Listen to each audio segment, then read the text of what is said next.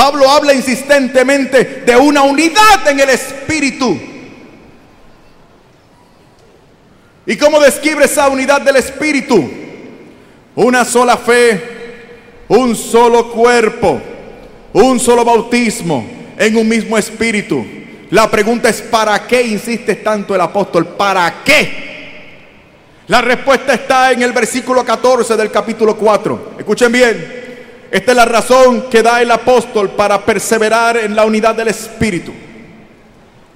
Para que no seáis, una vez más lo repito, Efesios capítulo 4, versículo 14. Para que no seáis ya niños llevados a la deriva por cualquier viento de doctrina a la merced de embaucadores que conducen al error. Cualquier coincidencia con la realidad lo lamento. Pero es increíble que haya, hayan católicos que prefieran creerle a un buscón, mientras que no le creen al Señor, Rey de Reyes, el que nunca miente, caduca o se muda cuando dice, tengan y coman todos de él, porque esto es mi cuerpo. Lo que dice el Señor lo niegan y lo que dicen otros lo aceptan. El apóstol insiste. Aquí mire, hay un versículo bíblico que a mí me marcó en mi proceso de conversión. Primera de Corintios capítulo 1 versículo 10. Mira cómo dice el apóstol. Os ruego hermanos por el nombre de nuestro Señor Jesucristo que todos habléis igualmente y no haya entre vosotros divisiones. Antes seáis concordes en el mismo pensar y en un mismo sentir y en línea con este pensamiento, escribe el apóstol a Tito en su tercer capítulo, versículo décimo. Al que enseñe doctrinas sectarias, evítale. Después de una y otra amonestación. Por eso les hablaba de los católicos sectarios. A mí antes los católicos sectarios me daban lástima. Ahora me dan coraje porque me he dado cuenta que no son honestos. Han dado lugar en su corazón y en su mente a razones y ataques anticatólicos. Y estando en la iglesia, no se han tomado el mismo espacio, tiempo y esfuerzo para investigar qué es lo que la iglesia ha dicho sobre esos temas que ellos cuestionan sobre la fe de la iglesia. No son honestos. Un día me encontré con uno. Estaba creando muchos problemas de división. Sabía que si no atendíamos el problema, el tipo se iba a ir para otra iglesia con la mitad de la parroquia. O fundaba otra iglesia, que es peor. Así que le pregunté, ¿qué te pasa? Y él me dice, Fernando, es que te voy a ser sincero. Hay dos cosas de la iglesia católica que yo no entiendo ni soporto. Le pregunté cuántas cosas. Fernando, te repito, hay dos cosas de la iglesia católica que no entiendo, no soporto. Y yo le dije, mi hermano, aquí estoy yo para servirte. Dime cuáles son esas dos cosas. Y él me hace las preguntas y me propone los temas. Hermanos, invertí una hora de mi vida explicándole a este hermano, dándole razones. Atravesé toda la Biblia la historia de la iglesia, los padres de la iglesia, el sentido común, la espiritualidad católica. Y le expliqué todo. Se lo expliqué tan y tan bien que después de una hora me dijo aquel católico sectario, muchas, muchas gracias Fernando, creo que tú tienes la razón, pero déjame decirte, es que hay otras dos cosas que no soporto.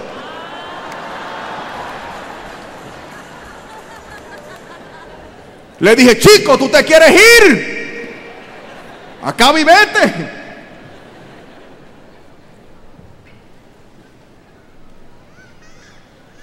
Entonces, si la unidad de la iglesia es característica para identificar a la iglesia, esa iglesia es visible.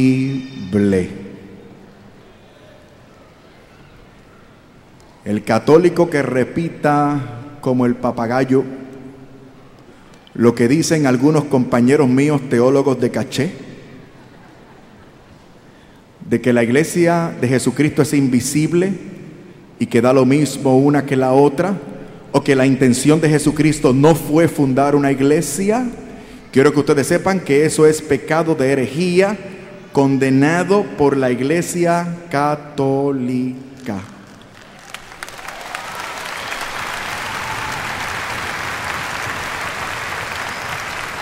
Yo no tengo problema con que un protestante lo diga.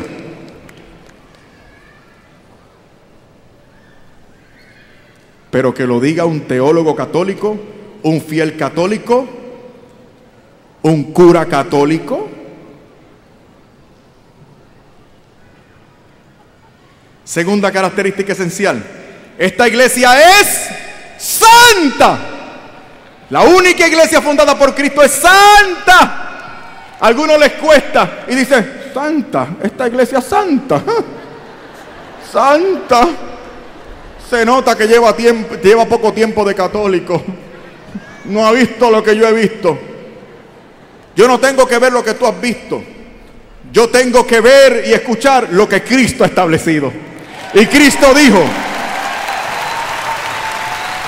en Mateo 16, 19 después de establecer su iglesia, dijo, y las puertas del infierno no prevalecerán en contra de la iglesia. La iglesia es santa porque el que las fundó es santo. Y la iglesia está animada y dirigida por el Espíritu Santo.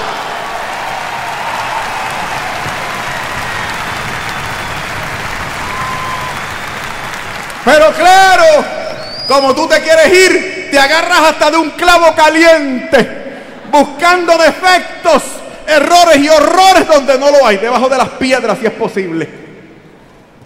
Como el hombre adúltero que está buscando pretextos para irse de su casa con la amante. Y quieren corregir al Señor.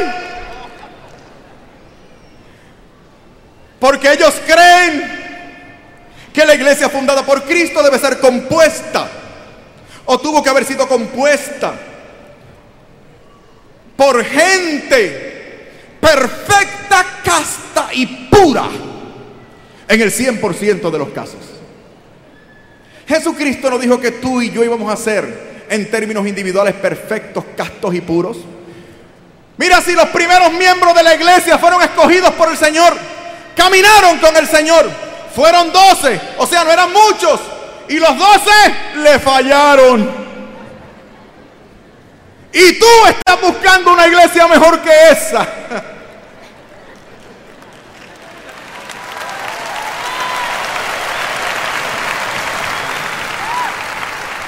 No seamos hipócritas. No hay perfección de nuestra parte.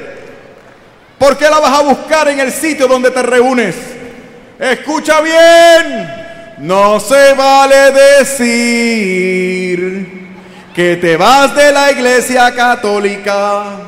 Porque supuestamente en la iglesia católica hay muchos sinvergüenzas. Eso no se vale. Si estamos todos cortados con la misma tijera. Y no se vale por tres razones. Razón número uno, porque tú que te quieres ir de la iglesia católica, también eres sinvergüenza.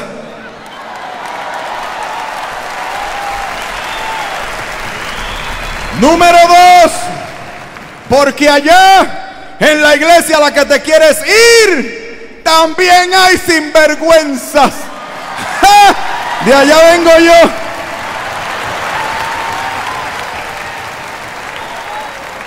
Número tres. Número tres.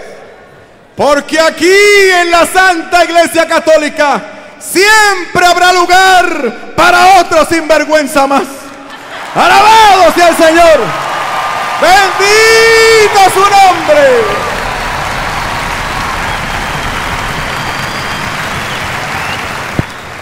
Cuando decidí que me tenía que hacer católico, claro, yo enseñaba teología y me estaba doctorando ¿Dónde quién voy? ¿Dónde quién voy a ir? Voy a ir donde un teólogo de caché.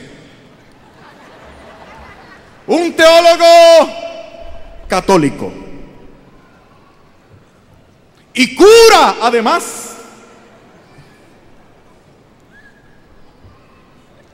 Me dio una cita.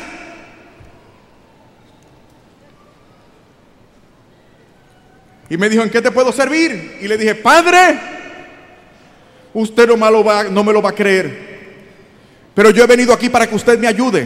Tú dirás, Padre, he decidido.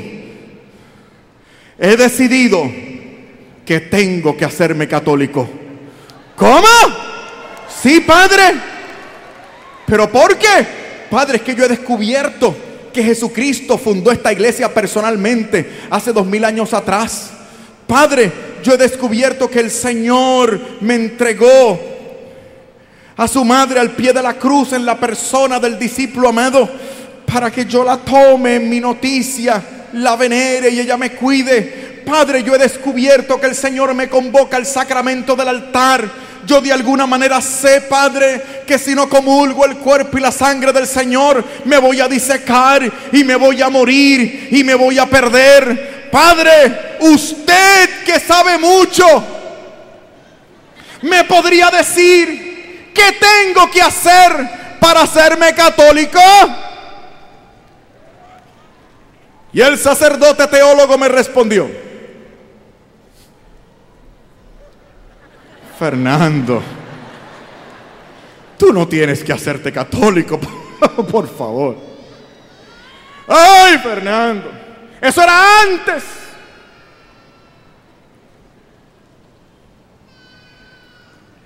Mira, Fernando, no vayas a cometer una locura. Si tú le sirves al Señor de igual manera, allá como acá, es lo mismo.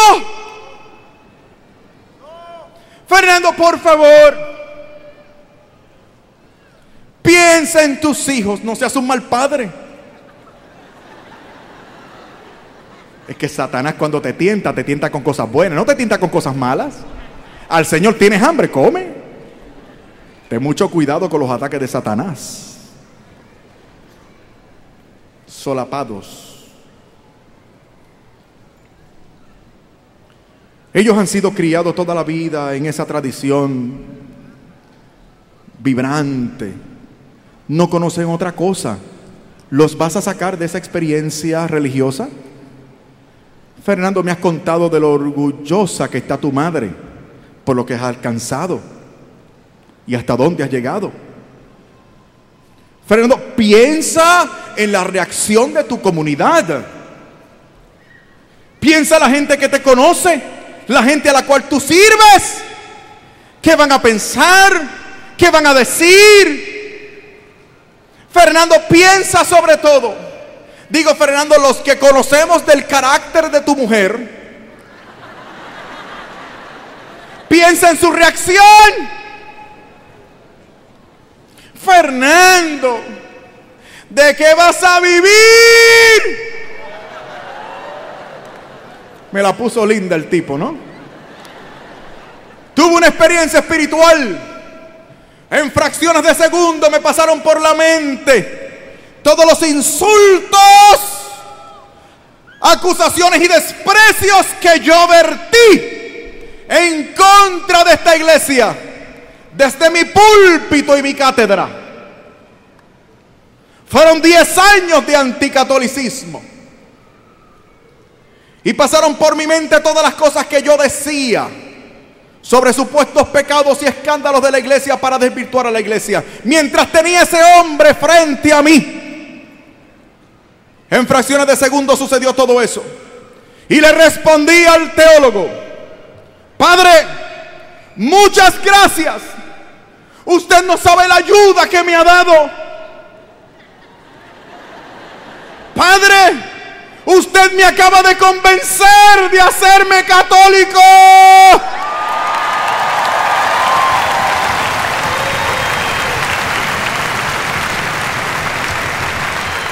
Y él me dijo, ¿quién? Yo. sí, usted. Pero ¿y por qué? Y le dije, hombre, padre, sentido común, lógica. Si esta iglesia ha perseverado dos mil años a pesar de personas que testifican de ella como usted, esta tiene que ser la iglesia de Jesucristo. Y las puertas del infierno no prevalecerán en contra de la iglesia. Tercera característica, esta iglesia es católica. ¿Cómo dijiste? Sí, te lo aseguro, aquí lo dice.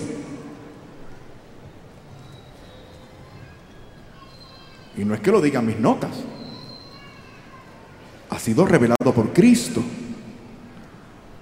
Y yo prometí esta semana en mi programa Razones de nuestra esperanza, que origina Radio Católica El Sembrador, todos los miércoles a las 8 de la mañana, prometí que hoy, aquí y ahora, les iba a decir a ustedes dónde dice Iglesia Católica en la Biblia.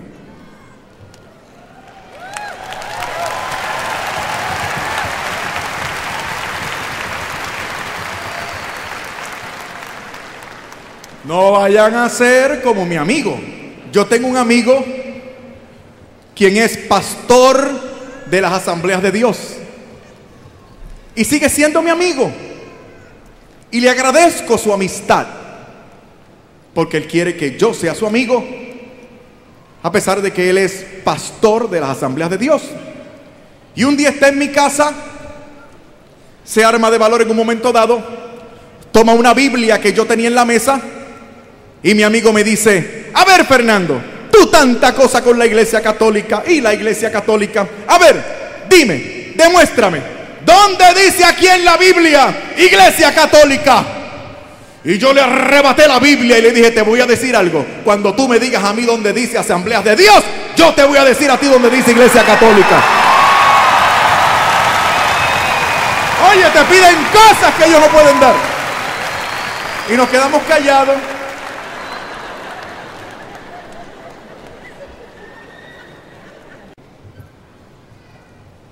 Jesucristo habló de esa universalidad de su mensaje. Y por lo tanto estableció una iglesia que trabajara en su nombre como su imagen, cumpliendo esa promesa de Yahvé a Abraham. Y Jesucristo estaba consciente de ello. Por eso mismo anuncia el Señor en Mateo 28, 19 y 20. Vayan y hagan discípulos a todas las naciones, bautizándoles en el nombre del Padre, del Hijo y del Espíritu Santo. Un mensaje universal y habla del sacramento a través del cual nosotros entramos a la iglesia. Por eso es que en Hechos capítulo 1 versículo 14 el Señor promete el Espíritu Santo. Ahora bien, ¿para qué el Señor hace la promesa de la efusión del Espíritu Santo? ¿Para qué? ¿Acaso el Señor prometió el Espíritu Santo en Pentecostés para que tú y yo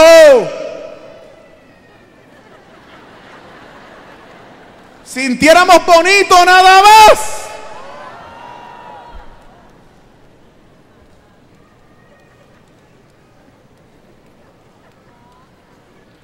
Y recibiréis poder cuando venga sobre ustedes el Espíritu Santo.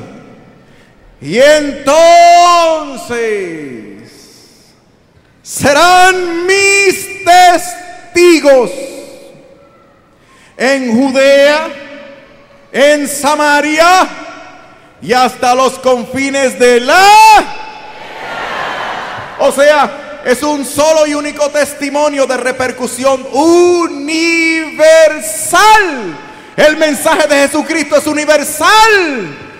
Y una palabra para universal, un sinónimo para universal, como ustedes bien saben, es la palabra católica.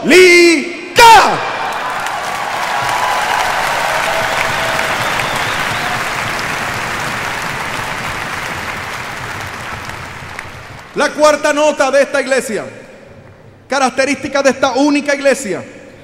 La iglesia fundada por Cristo, esa única iglesia es apostólica. ¿Y dónde está eso en la Biblia? Me encanta cuando me hacen la pregunta.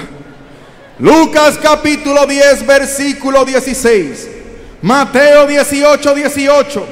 San Juan 20, 23. Mateo 20, 19, 20. Mateo 16, 18 y 19. San Juan 21 del 15 al 18. Además, dice Efesios capítulo 2 versículo 20 que el Señor estableció su iglesia sobre el fundamento de los apóstoles. Por eso dice Hechos capítulo 2 versículo 42. Esa iglesia que surge con fuerza misionera después de Pentecostés. Esa primera iglesia perseveraba unida, unánime y perseverante en la enseñanza de los apóstoles. Esta iglesia es apostólica. Y lamentablemente para mí, esta iglesia fundada por Cristo no es bíblica. Porque cuando Cristo fundó su iglesia, no existía la Biblia. La iglesia la escribe durante el primer siglo, la termina pasado el siglo primero. Y luego se establece el canon de libros sagrados, tarde allá por el siglo quinto. Si fuera bíblica, entonces dependería de mi interpretación. Por eso el apóstol Pedro ya lo había anticipado en su primera carta, capítulo 2, que la escritura no es de interpretación privada.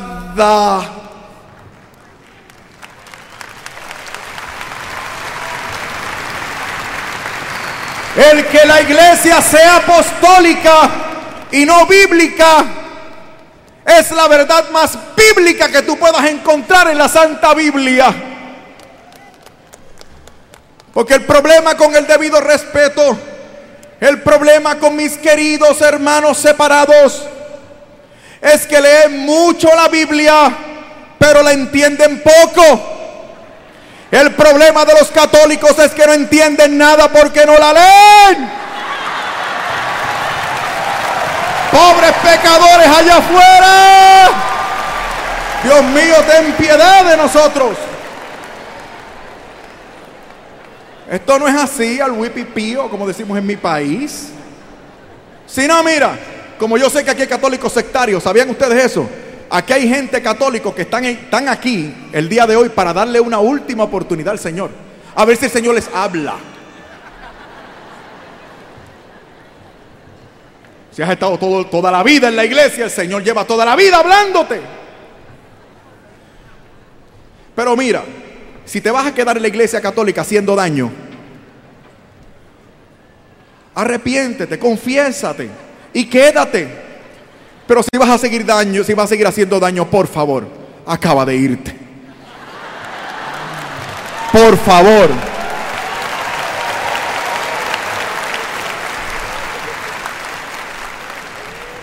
Aquí estás haciendo daño y no te pagan. Allá te van a pagar.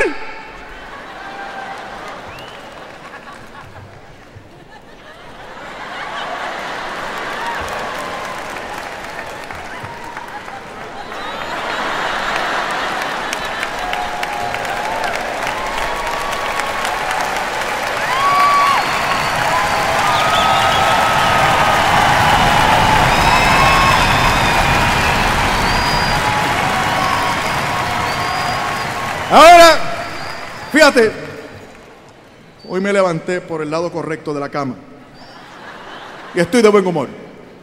Así que yo les voy a dar la clave, porque como ya ellos descartaron a la iglesia, o sea, ya no hay iglesia. Ahora es, mira, directito. Tú sabes, el Evangelio según San Yo. Qué rico, ¿ah? El Evangelio según San Yo. Sí, no hay magisterio, no hay papa, no hay nadie No hay culto. No hay misa. Es el culto que mejor me guste. El mejor que me haga.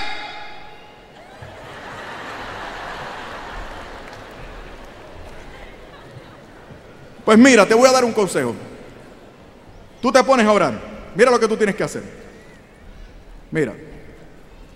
Te pones a orar y tú dices, Señor, ayúdame a salir de la iglesia católica, me voy de la iglesia católica, ya no soporto a la iglesia católica, porque en la iglesia católica hay un montón de sinvergüenzas.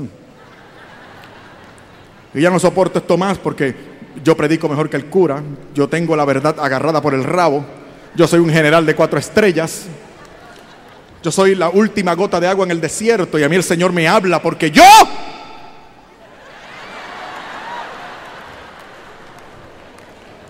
Entonces tú abres la Biblia, como es, es el Espíritu, la Biblia tú, tú abres la Biblia. Pero ten cuidado porque mira lo que te puede pasar. Tú comienzas, Señor, voy a hacer lo que me diga tu palabra, porque ya no hay iglesia, ahora es la Biblia y yo lo que yo encuentre en tu palabra. Lo que tú me digas en tu palabra, eso voy a hacer. Porque yo, yo siento que tengo que fundar otra iglesia. Así que tú abres la Biblia. Señor, ayúdame lo que digas en tu palabra. Abres la Biblia, la unción.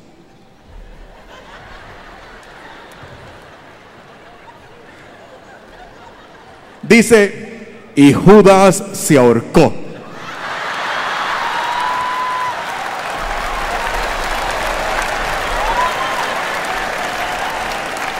¿Te persignas porque todavía te queda algo de católico?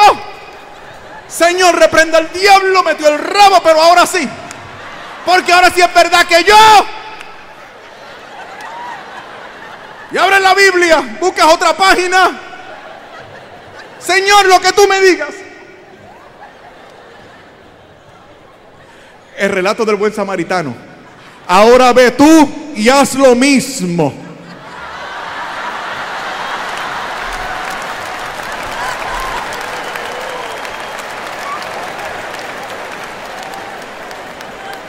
Te persigna de nuevo.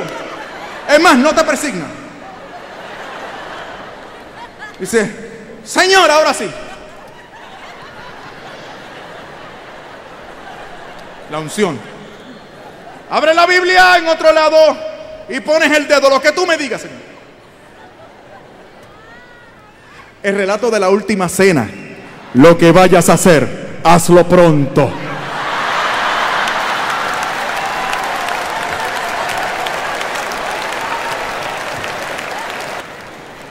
Esta iglesia es apostólica. Escucha bien, Hechos capítulo 15. Pablo y Bernabé tienen un problema en la iglesia de Antioquía. ¿Cuál era el problema? Era el problema de los judaizantes. Eran judíos que se habían convertido al cristianismo y decían que los que se convertían de la gentilidad tenían que seguir algunas prescripciones de la ley judía. Decían los judaizantes que entre otras cosas, los que venían del paganismo y se hacían cristianos tenían que circuncidarse. Yo estaba seguro cuando leía esto, que Bernabé iba a abrir la Biblia y San Pablo iba a leer la Biblia para corregir el problema en Antioquía. Pero ¿saben qué? No lo hicieron. Tampoco lo echaron a votación para los que quieren una iglesia democrática. Y si lo hubieran echado a votación, ¿saben qué? Los judaizantes hubieran ganado porque los judaizantes en Antioquía eran mayoría. Y si lo hubieran votado, eso hubiera pasado a la revelación cristiana. Y hoy, tú y yo machos, hombres, varones latinoamericanos, tendríamos que circuncidarnos al estilo bíblico de adulto sin antibiótico ni anestesia. Todas las que se rieron fueron mujeres. Todas. Mientras los hombres los vi como se encogían en la silla.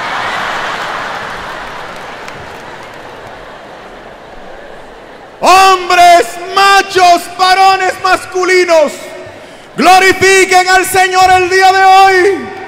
Porque Pablo y Bernabé no lo echaron a votación. Gloria a Dios. Pablo y Bernabé descendieron a Jerusalén a consultar con quién?